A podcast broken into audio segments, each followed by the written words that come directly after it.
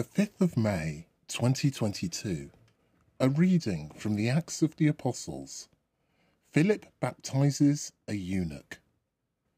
The angel of the Lord spoke to Philip, saying, Be ready to set out at noon along the road that goes from Jerusalem down to Gaza, the desert road.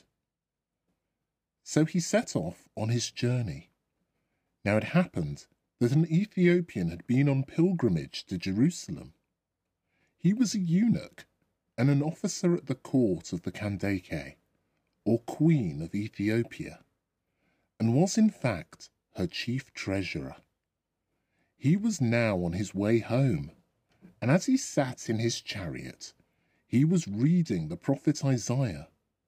The Spirit said to Philip, Go up and meet that chariot.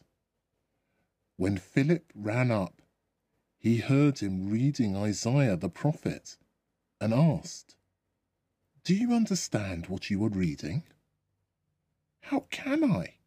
He replied, unless I have someone to guide me. So he invited Philip to get in and sit by his side. Now, the passage of Scripture he was reading was this like a sheep that is led to the slaughterhouse, like a lamb that is dumb in front of its shearers. Like these, he never opens his mouth. He has been humiliated and has no one to defend him. Who will ever talk about his descendants, since his life on earth has been cut short? The eunuch turned to Philip and said, Tell me, is the prophet referring to himself or someone else? Starting, therefore, with this text of Scripture, Philip proceeded to explain the good news of Jesus to him.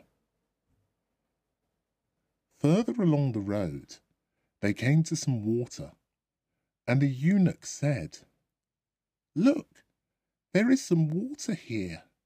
Is there anything to stop me being baptized?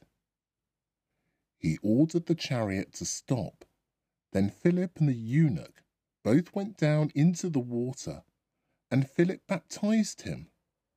But after they had come up out of the water again, Philip was taken away by the Spirit of the Lord, and the eunuch never saw him again, but went on his way rejoicing.